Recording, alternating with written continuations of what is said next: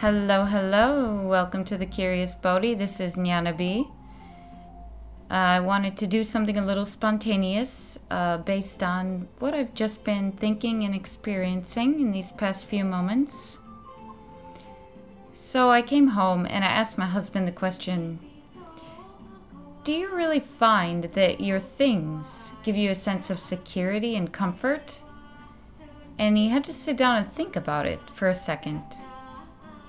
And he didn't really know at first. Of course, being a woman, I gave him my feedback and I said, This place that I live in is just a place, it's a physical space.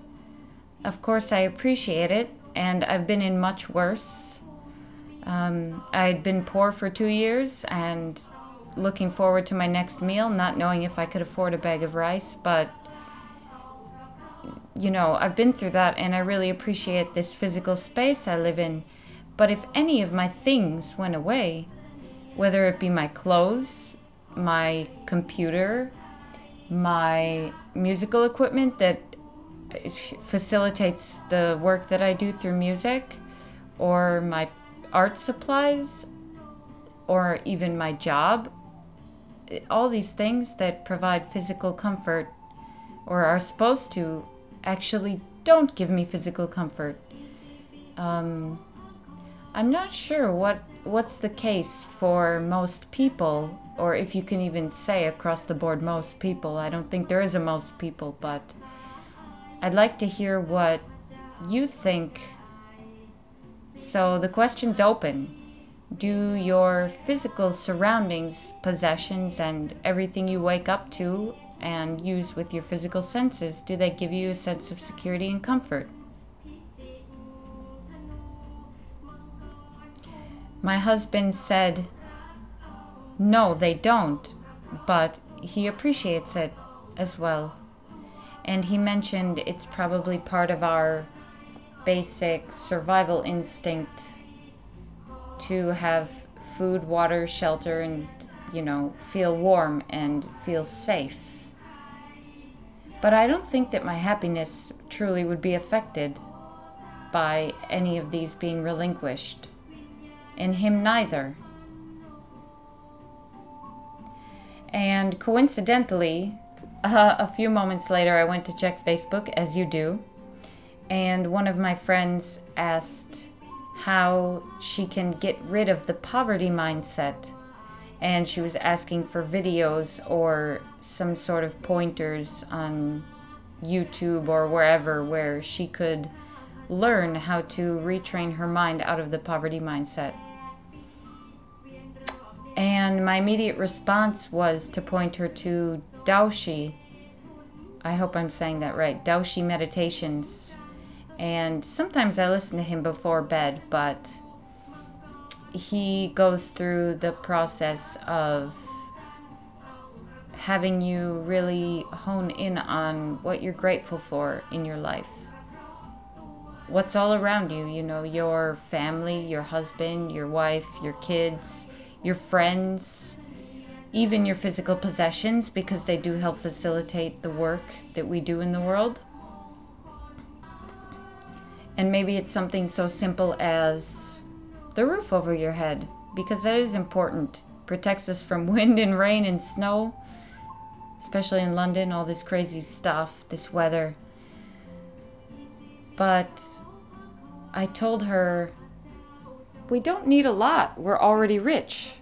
And that's true. Like, that is true. Because whatever you have, whatever you've had in the past, whatever you will have in the future, whatever you're dreaming about, it's just to fill a sense of lack. And the lack comes from insecurity, and we have to understand what is this insecurity. And yes, it can be survival, but a lot of us are not starving. We're not in dire need like some people. They are. They're actually starving. They actually have nowhere to live and they have no income or they're doing a crazy menial job working on malnutrition to just try to survive. And that's a different kind of instinct. But our insecurity especially in the West, is different. And we have to find what is creating that sort of pull, that lack. And once we find it, we immediately try to fill it. And that can be with experiences like, I mean, it can be filled with anything. The obvious ones are TV and porn and video games, but even experiences like getting a promotion or some people they love uh, doing bhakti work like bhakti yoga dancing for krishna and they feel like their heart is never filled up enough unless they do enough for krishna. Or unless they're on you know this ecstatic journey of dancing chanting and doing their it's like prayers like at church. Um, unless they're doing that they're not fulfilled. And we can't be in one state all the time. So it's like the it's like a cycle. The buddhists called it samsara it's the cycle and we go through numerous amounts of emotions, attachments, engagements, and sensations, memories, all of this stuff.